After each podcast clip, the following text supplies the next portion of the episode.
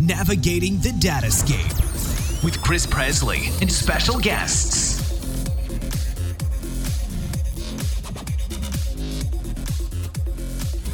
Welcome to episode 8 of the Datascape podcast. I'm your host, Chris Presley, and we're going to talk about the announcements from the Microsoft Data AMP event, as well as the recently announced SQL Server 2017 with Warner Chavez. Hey, Warner, welcome back.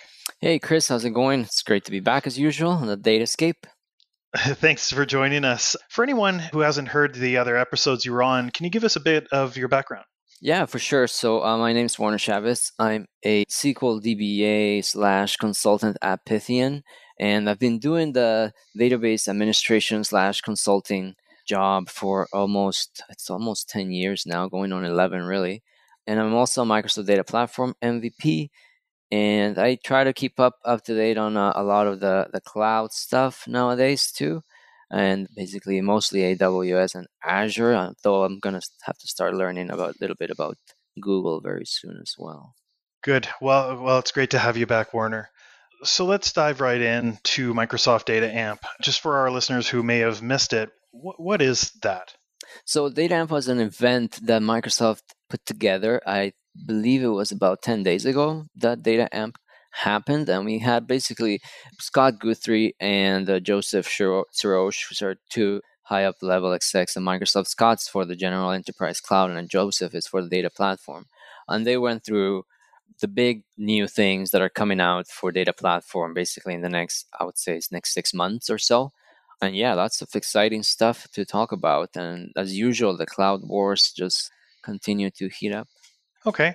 I saw parts of it. One of the things that really interested me was the Azure data, uh, data migration service. Are you familiar with that?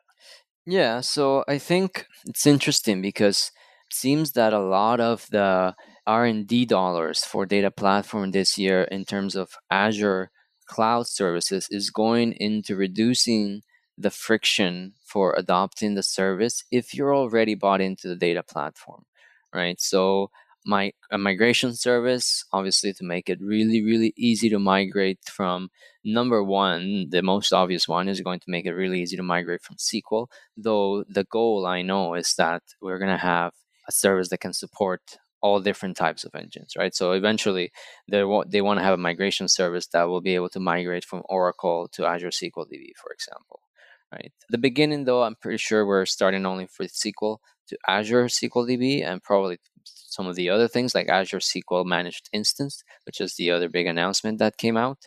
But yeah, in general, it looks like a lot of investment to make it really easy for people to take their current SQL Server on prem investments and move them as painlessly as possible into the cloud, right? So the data migration service is supposed to be, it's going to make it really easy to just go in and say, hey, this is where my on prem uh, machine is. This is uh, where I want to go in the cloud, and my migration service is going to either do a one shot or it's going to have a sort of replication sync. And then when you're ready to do the cutover, you just you go live on the cloud, and that's kind of it, right? So AWS has a migration service. So again, the cloud wars, right? The competition, everybody wins when we're competing, right? The Microsoft it feels the pressure of how easy it is nowadays to uh, migrate from on-prem to AWS because their migration service, or to migrate from a- AWS IaaS and EC2 into RDS because of their migration service. So this is another thing that Microsoft is probably going to want to tap into is to try to make it easy for their current SQL Server IaaS clients to migrate into the fully managed services, right? Azure SQL DB, Azure SQL Managed Instance, and Azure SQL Data Warehouse. Okay. Uh, so can we go into a little bit more detail about the data migration service? Like, can you just start at the basics as at what is it? Like, is a do I give access to a bunch of consultants at Microsoft who do the migration for me? Uh, is it an automated solution? It can you tell me a little bit about how sure. It so it, it, the the intent right now is to for it to be as automated as possible. Right. Right now, I believe it is private preview. So very early still. I'm, I'm not sure if it's going to go public preview really soon or if it is already in public preview. It's definitely in preview stage, but it is supposed to be a full hands-off automated experience through the portal or probably through the the PowerShell as well. So you only go in, you declare what you want to do. So it's not like you have to go in and tell it exactly what it is, one line by line, right? It's, it's You declare what you want it to do to go from A to to be, and then the service will do that for you. You will need some scratch space. I believe you have to. There'll be some storage costs probably associated to it because you're moving potentially moving backups to the migration if it's like a one shot type of thing or moving snapshots if it's going to be done through like something like replication. I don't think they've announced yet exactly, or if they're even going to commit to exactly what's going to be the under the covers mechanism until okay. they're ready to go live with it. Yeah. Okay, so a bit too early. It's still um, it still is pretty really exciting. early. I think once it actually comes out and it's a full RTM version, and we get a chance to really kick the tires on it, then we can probably have an episode just to, to talk about it. Yeah. Yeah, I think that I think that we should do that. I think anything that makes it any of these tools are, are pretty exciting to anyone in IT. You mentioned Azure managed instances. So what what are the we already have SQL DB. So what's a, what's a managed instance? Yeah, so this one is it seems that we should have had this a very long time ago. Somebody could even make the case that Microsoft should have gone out the door with managed instance before it went out the door with Azure SQL Database, right? Because managed instance, what it does is it takes the concept, the very familiar instance concept that we have on prem, and transports it into the cloud inside Azure SQL Database. So you're still going to have the advantages of Azure SQL Database, like backups, on demand restore, on demand scalability, high availability, the under the covers patching and enablement of features, all that stuff is still going to be part of Azure SQL Managed Instance. But it's going to put all your databases inside the instance container, right? Which is what we have on prem. Now, years ago, Microsoft decided when they were instrumenting or creating this uh, designing Azure SQL database that for some reason the, the way to go in the cloud wasn't to go with instances, it was to go with individual databases. And that's why we have the model that we have today, where each database is really a single entity, contained entity, right? And while this is makes some things very easy, for example, for ISVs who have the, the classic uh, one client, one database model, or for people that just have a few databases, or for people that are used to having very high isolation between databases, and it's, it's pretty easy to adopt. You go in and probably not missing many features. But the problem is that because SQL Server, first of all, is such a popular product that so many people use it and so many people have done so many things with it. You have a huge percentage of people that built their solutions under the concept of the instance. And what that means is that they were building the solution with the assumption that their databases would always be able to talk with each other, right? And be inside mm-hmm. this container where they could freely move information back and forth. So we come up with these solutions where the client says, well, my solution is not really just one database. My solution is actually four or five databases, and I have a piece here, and I have another piece here, I have another piece here, and they communicate through three part names, right? When we specify, I want to select something from database, owner, and object, right? Mm-hmm. All this, the moment you move it to Azure, all this code breaks right now on Azure SQL right. DB because they are self contained entities and will not recognize that they're both inside the same uh, the same entity, like the instance. If you even if you put them in the same server in Azure SQL database, the server is just a container for your logical resources. It's not still. They won't be able to see each other transparently, right? Okay. So again, we need to decrease the friction for migrating. Just how the migration service is, this is a, a new service, a new way to present Azure SQL database to decrease the migration friction because those same five databases now you will be able to say, well, I don't want to migrate them individually to Azure SQL DB. I want to migrate them as a whole, as the instance itself. And that'll enable them, for example, three part names, which don't work in Azure SQL DB. They'll work in managed instance. In, intra, instance service broker is going to work for sure. I am not sure they're going to enable cross instance service broker, but you know, who knows? Maybe they will. I know that they are working very hard as well on not going live with managed instance without VNet support, which is something that people grill Azure SQL Database all the time. Because Azure SQL Database right now, the way that the network security works is that you get a public internet endpoint and you have to secure it with a firewall, right? And that is very, very painful to manage. If you're deploying uh, new application servers and you want them to communicate to your database, you have to make sure that they have static IPs, and you have to make sure that you update the firewall inside uh, your Azure SQL database server and the database itself.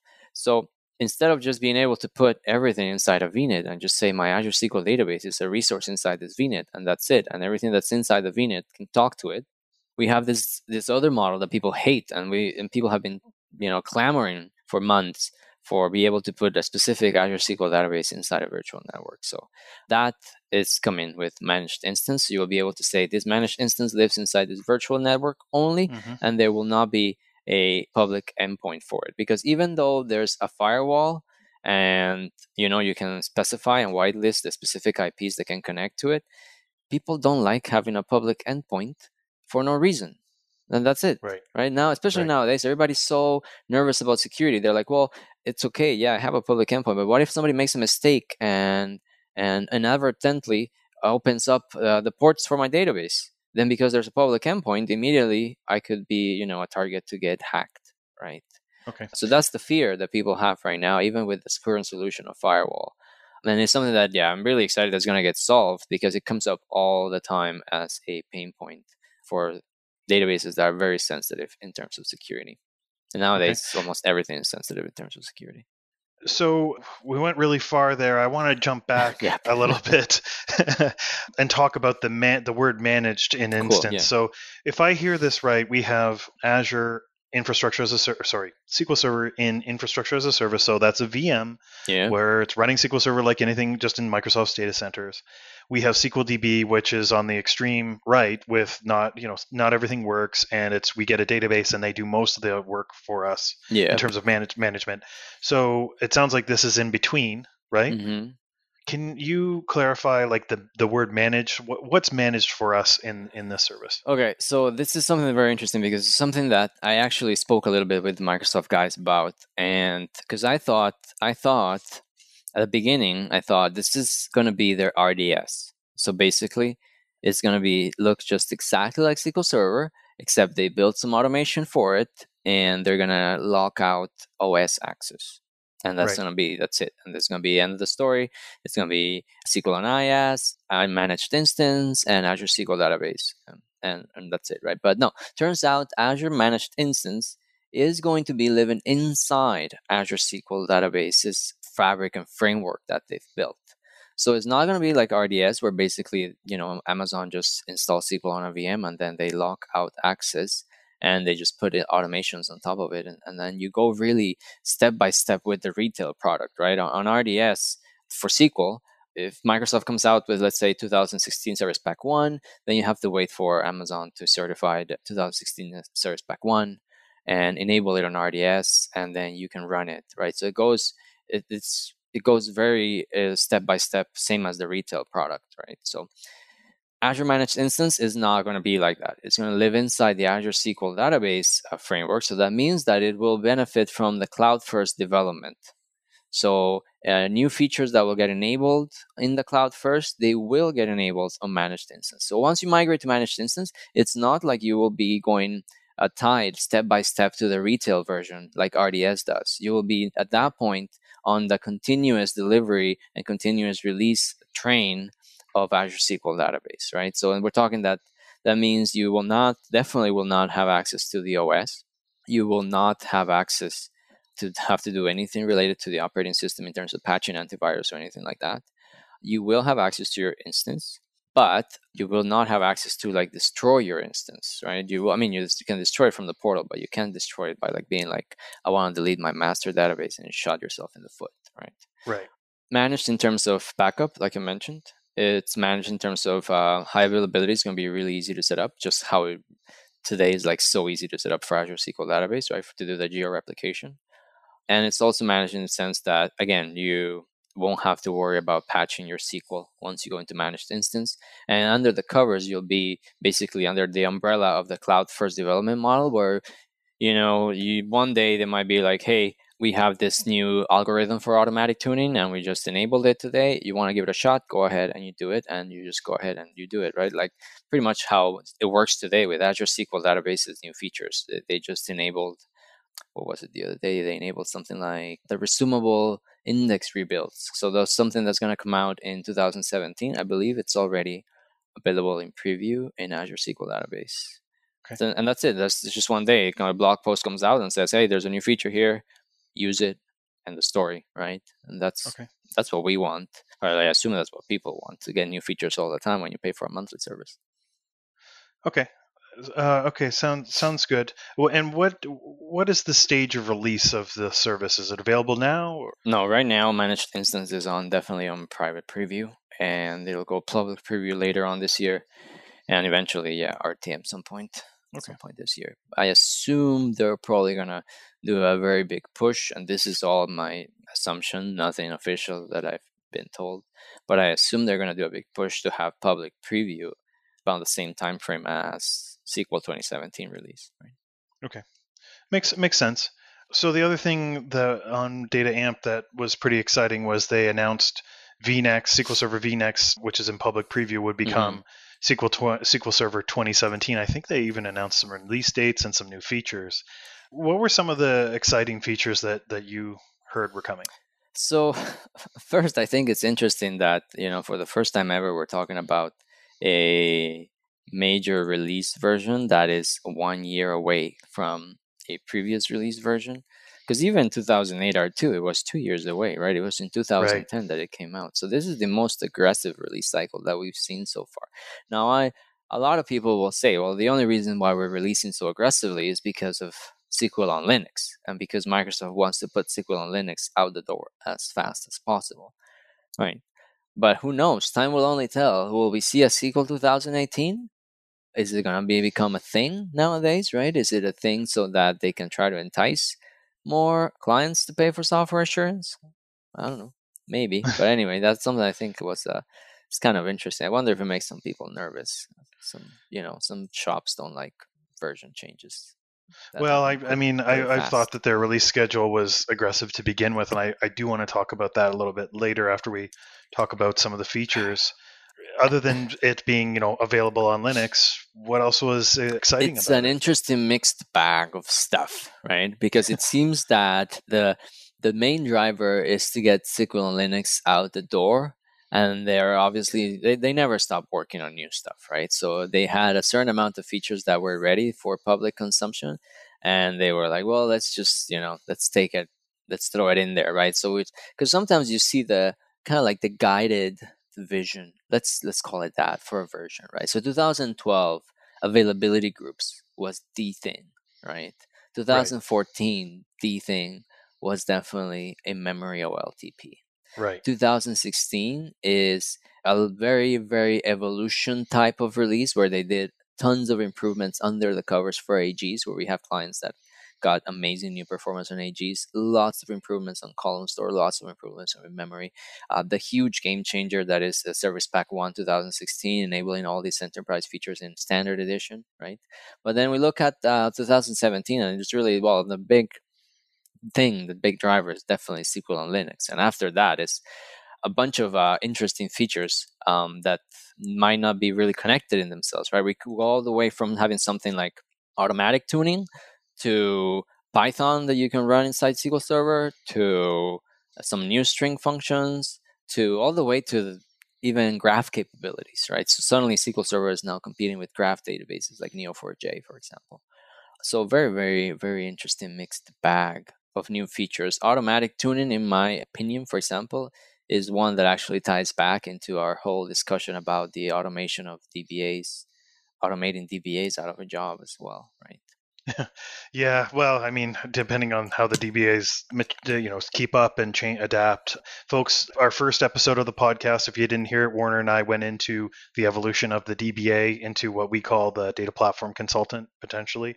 And then the second episode, Rich, Warner, and I talked about the viability of SQL Server on Linux and you know use cases for it and stuff. So if you want to go a little bit deeper into either of those, please do check out episodes one and two. So Warner, you you mentioned Python. So we we recently got R Mhm. server and R integration. Uh, now we get Python. As a DBA, do you think the DBAs need to know R and Python? I don't think so. If you want to go into data science, sure. I think you need to know the basics of R and Python, as in, like, you know, how you're supposed to deploy it or how to easily operationalize it. I think that's really the key, right? Uh, I don't, it seems that the way the industry is kind of hyping data science, it makes it sound like they want to basically tell, like, if you're a data professional today, you have to become a data scientist. It's like, you know, uh, I don't like that kind of like messaging that it seems to be coming out really aggressively that everything we have to do nowadays if you want to be a data pro you, you just have to be dealing with data science. You have to become a data scientist or you're out of a job. So first of all that's not happening yet. And some people might not like it right? Some people might not simply look i don't like r i don't like python. Why do i have to become a data scientist? And that's fair. But what you will have to learn and you won't have a choice is about operationalizing and properly running that python or that r that companies data scientists are going to want to run. Okay. Because it's it's very easy to come up with experiments and to run stuff from my laptop but it's a whole nother ballgame to put them in production and to operationalize them in a way that it's secure performant highly available and easy to consume by upstream services. Because i've met quite a bit of data scientists and they're super smart people and they know a lot about their algorithms but they don't know that much about real operationalizing on specific platforms, right? Like right. one data scientist can come up with an algorithm that you want to apply to data that's in SQL, or maybe he came up with an algorithm that you want to apply to data that's in Oracle. And operationalizing things in Oracle and SQL Server is vastly different, right? So that's where I think the key is for DBAs. It's not so much as in you now have to learn Python, you now have to learn R. Is in you have to learn how these new ways to run code in your database have to be operationalized so that again they're performance secure highly available etc right and and that's an interesting shift because you know i spent a lot of my career as a production dba optimizing sql code and working with developers to optimize either the schema or their code and based on what you're saying you know, I wouldn't if I go that way, I wouldn't be able to work with the data scientist to say, hey, you know, you could rewrite this Python this way. So we have to set the expectations right then.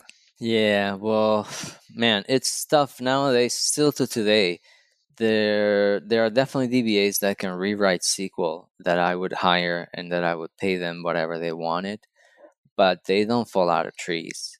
And now, yeah. if we're gonna think about, oh, on top of knowing how to optimize SQL, the DBA profile that I, as an employer, am looking for also includes that my DBA has to be a Python tuner and an R tuner. It's not going to happen. Like it, yeah. we have to be realistic about the expectations of a single role. What we put in the in the shoulders of one person, right? Like one one DBA, we keep putting all these like things that they're supposed to do. It's just it's too much at this point. Yeah, I, I agree. Well, it's it's kind of an interesting piece on the the, the episode, our first episode, where we said you know DBAs are going to become more generalists, but it also sounds like we'll still need people who are highly highly specialized in very but smaller pieces. Sounds like you could make your career on like before it was hard to make a career on one piece of SQL Server. You could maybe arguably be a good tuner or a good production DBA and kind of okay at either, eh, but and maybe some data architecture, but now there's more pieces and they're much more complicated. So you could probably make a career on high availability. You could you probably could, make yeah. a career on tuning. You can make a career in data integrations and also cloud and probably 10 other things. If I so had I to recommend something, yeah, if I had to recommend something, it would be make a career of something that's nothing to do with infrastructure. Yeah. Because infrastructure, when we, you know, it's, it's going to be solved. It's going to be solved in the next five to 10 years.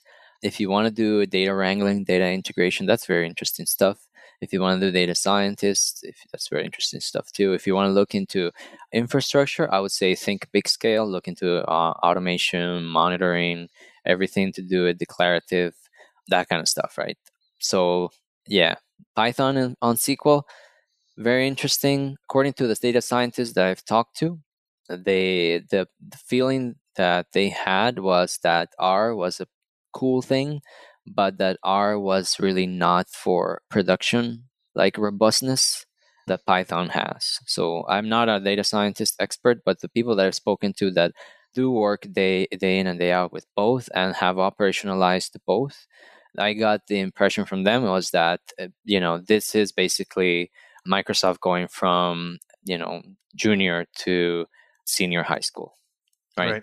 And and makes sense. And and I know there are whenever I go to conferences, any of the data science courses or talks or whatever are packed. All of the DBAs are going. And I think that that makes sense. But for those who haven't had a lot of experience with it, I did take a couple of years ago. I got interested and took a week long data science course, mm-hmm. and I took R. And while I had no problem understanding the language and the concepts of libraries, is very you know basic programming. Where I really struggled is I didn't I don't have a strong mathematical and statistical background. So yeah. I was really easy, uh, I was able to navigate the language and set everything up and work well with it. I didn't know what statistical analysis to run on the data to leverage the value of the data or to ask my proper questions. So yeah. this is where I think, you know, DBA, I agree with you. DBAs can figure all of this out and productionalize it. But if you want, there's more background, there's more to it than the language. The language is actually absolutely. pretty easy. It's yeah. taking the statistics courses, which are not necessarily fun to uh, to everyone yeah. to you have to have that core knowledge. And they don't have uh, to do anything with tech right? It's a math course yeah. basically. Yeah. Yeah so, i mean and computer science courses uh, that's know, what i'm saying. math, if you like that and you want to be a dba that knows that by all means more power to you right? Yeah. But if you don't don't feel like oh my god my career is done because i don't want to learn statistics. No that's okay.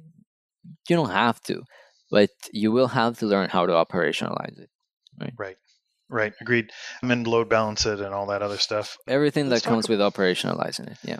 I, I, saw a lot of hype around adaptive query processing. What, what's that? So these are very. This is a very nerdy, very nerdy feature, but very cool. So for and this is mostly you know the the DBAs that are listening to these are, are the ones that are really going to benefit from this adaptive querying and the automatic tuning, which is like you know this is like this push of a smart tuning or smart executions, let's say, that are coming into SQL Server as a product.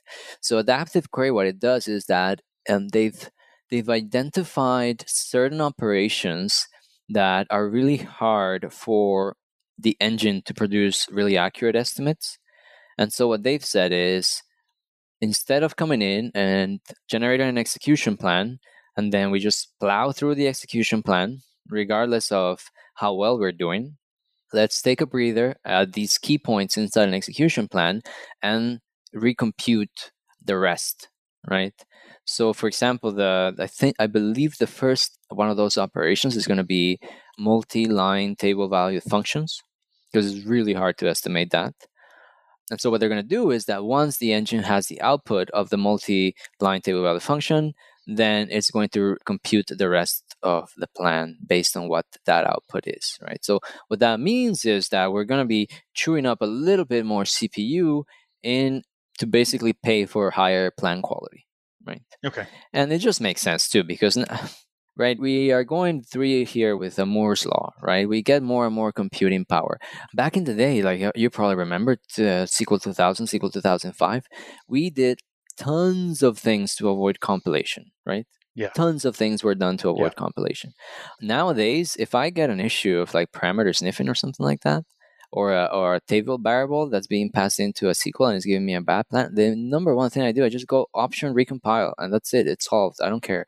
And it's the reason why I don't care before anybody freaks out is that 99% of the cases, it's a bleep in CPU consumption. Right. Immeasurable. You couldn't even measure it just compiling it. Why? Because we have so much CPU power nowadays. There are very few, and, and Pythian manages thousands, literally thousands of machines. And I can tell you, out of these thousands, there are very, maybe a couple dozen that actually are uh, CPU bound the right. vast majority of servers are not CPU bound anymore. And so it just makes sense for Microsoft to recognize that and to say, look, we don't have to be as aggressive with avoiding like a, a mid stage compilation for an execution plan. Let's just burn the extra CPU. Let's get right. better uh, plan quality and produce better plans, right? So that's coming in with uh, that uh, those table value functions. I believe it's also coming in with batch mode, so column store based joins. I believe that there's some operations where it's going to stop and then decide if it's going to change the join that it's going to do. So that's going to be uh, interesting too. And I believe it's also going to be adaptive to memory grants for a query. So if you run a query and let's say the memory grant was too small and you spilled to TempDB, then it's going to remember that. And then the next time it runs the query, it's going to increase your memory grant. And then let's say you didn't spill to TempDB, but you didn't actually use it all. So the next time it's going to remember that again and it's going to decrease the memory until it finds that like sweet spot to run the query. So very, very cool, very interesting stuff. And again, what's what's this going what's this doing? It's making it so that where I myself before would go and put in the hint option recompile and say I did something for somebody, uh, you know, I fixed something today. It's gonna get SQL Server is gonna fix it itself, right? You won't right. it won't need human intervention. Right, right. So it's the it's setting all the groundwork for even put you know sticking AI into the you know the operation of the database engine and changing. It is a little bit of intelligence in it. Yeah, absolutely. Yeah. And uh, automatic tuning is coming in the same way. Automatic tuning is going to leverage, and, and I think everybody saw this coming like a million miles away when we saw the release of the Query Store in 2016 automatic tuning takes query store and takes all that wealth of information that's in the query store and it takes the DBA out of the equation right? It says, right. well, why do, why do I need a DBA to come in and, and tell me that I need to use a better plan if I have all the plans already in the query store? You solve it with intelligence by the software, right? The software can go in now and say, okay, I see I detected a regression. Do I have a better plan in the query store? I do have a better plan in the query store. Am I allowed to do automatic uh, automatic tuning? And if I'm allowed, then the engine will just say, yeah, use let's use the other plan and recalculate. And okay, the regression is done that's it. You keep running, right? Okay.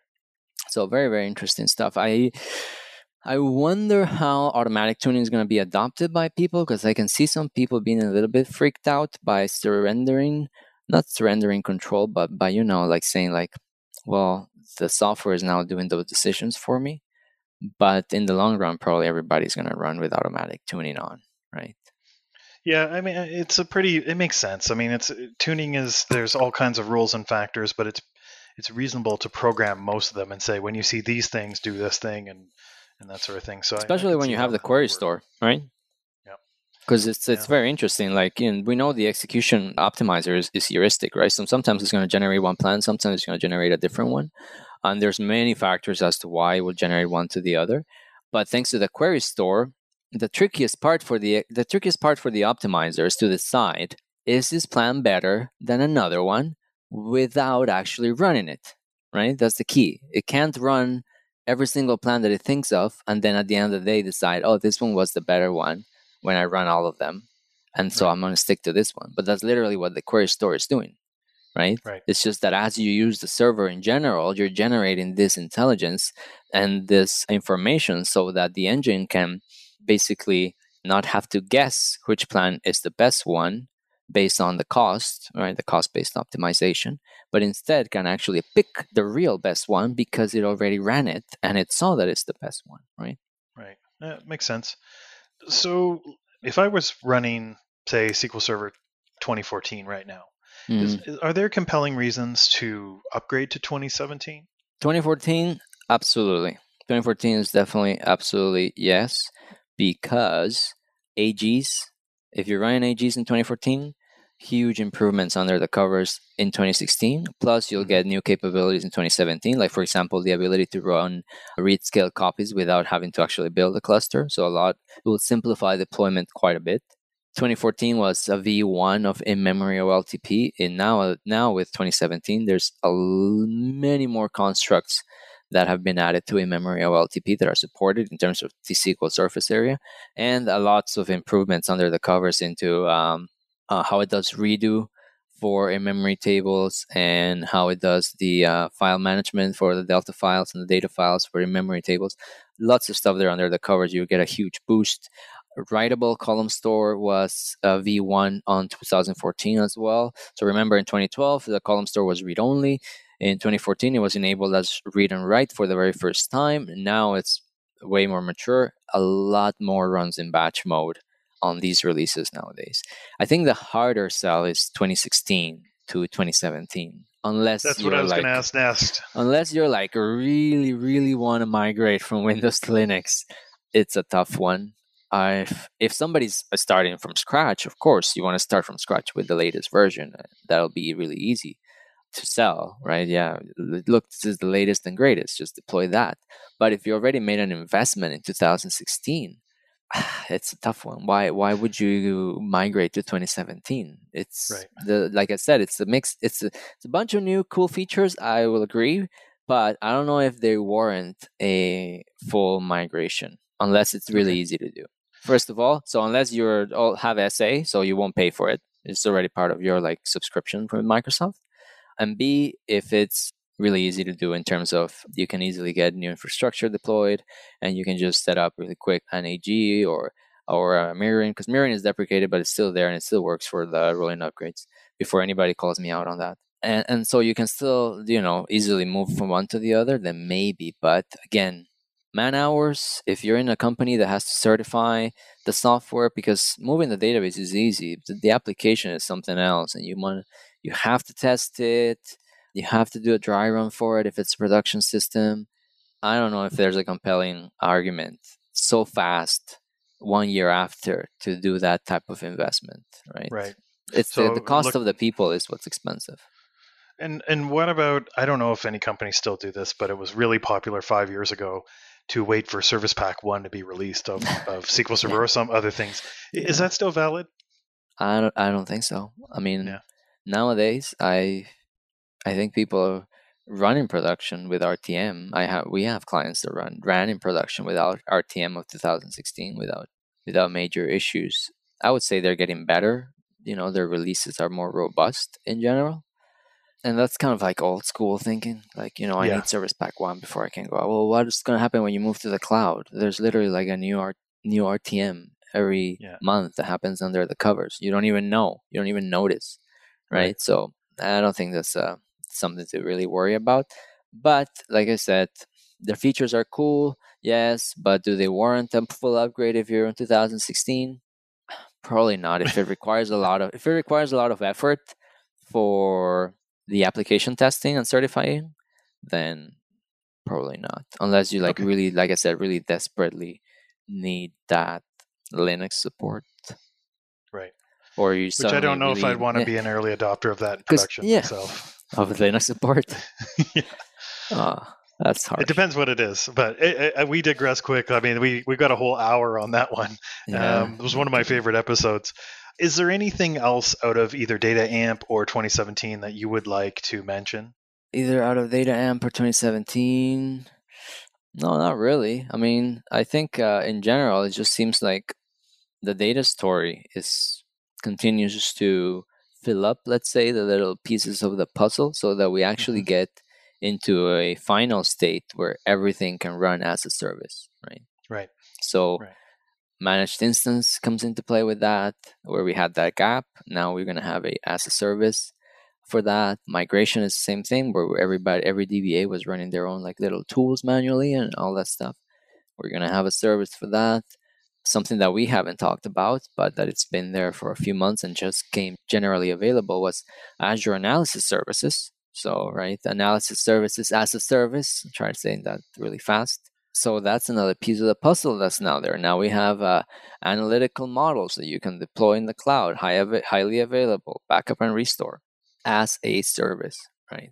Right. So all the little pieces are continuing to plug into the Azure ecosystem, is really nice and really cool. And I think a lot of people, something else that, you know, if you're a DBA and you're like, I don't really want to go into these data scientist things, and, and so far, uh, I don't want to go into infrastructure. And anyway, the architecture for these all these little pieces of cloud, I think is going to be a hot commodity as well in the in the at least in the you know near medium future when everybody's trying to migrate and think what are the services how do i configure them how do i make them work for me in terms of you know efficiency and not spend uh, my entire it budget on all these as a service things Yeah, I agree. I, think that there's definitely a career a career path to understanding because there are, are all these different data services. I mean, we used to there are lots of cloud architects, but I think it's going to diversify and be like cloud data architect, cloud infrastructure architect, and then tie even more so to each cloud because each cloud provider is growing so fast and They are. um, yeah and, and changing so fast. I don't think it's possible to. You can be either an uber generalist who just understands a really Yeah. little bit about everything, but if it were me, I would be picking one and specializing in their data pieces. or their infrastructure pieces or just everything in general yeah because nowadays it's like i can talk about the data piece really well but i i go to my colleagues when it's time to talk about the networking piece or the active directory piece or the storage architecture piece of, a, of an entire azure subscription. It's the same with aws it's it's gotten to the point where they've it's gotten to the point where saying that you're AWS and Azure expert is like saying that you're an Oracle expert and a SQL Server expert. Right. It just does not happen anymore. The things yeah. are too big, right? Yeah. So back in the day, we had people that actually said they were an expert in both. And sure, you know, in the year 2000, maybe they were. Today, that person does not exist. And yeah. if they say, they're just BSing you, obviously Uh, and this is how we are with AWS and Azure now. I can do, I can build a data warehouse in Oracle, I can build a data warehouse in SQL Server, but to say that I'm an expert at doing it in both platforms is a lie. Same thing yeah. with Azure and AWS. You can build an IoT solution that has a real time streaming into a data warehouse and then some big data analytics and then outputs into Power BI. And you can build that same thing in AWS as well. But to get to that level of really big detail, it's not going to be the same person anymore. Yeah, agreed. And so for those worried about their career and uh, cloud taking your jobs, I, I don't see it happening. I, I see all maybe uh, you know the old school DBAs who only want to fix backups and jobs, and yeah, your your career path is, is threatened. But what I'm seeing is a plethora of new career paths, and and many of these are exciting. To things There's a lot of opportunity, you know, f- absolutely. Fixing, and that's kind of like what we said in the first episode, though. It's yeah, like fixing. Don't freak out, but you're gonna have to change. There's an opportunity yeah. if you want to go grab it. Yeah. Agreed. I, I'm pretty excited about it because they're and actually all these new releases.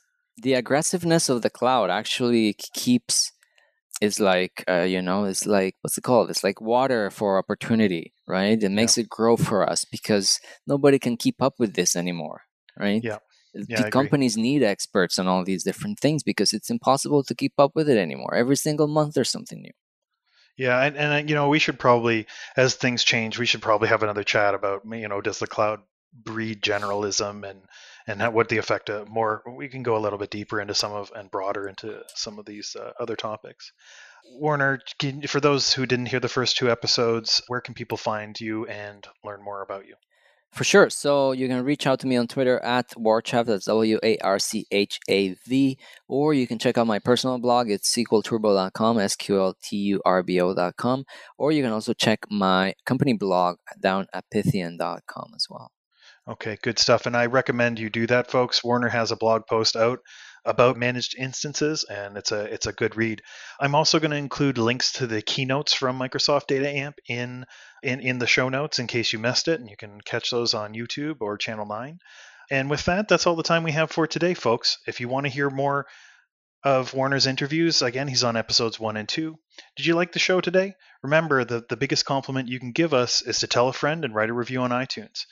And we love feedback. You can email us at datascapepodcast at gmail.com. Thanks and have a great day in the Datascape.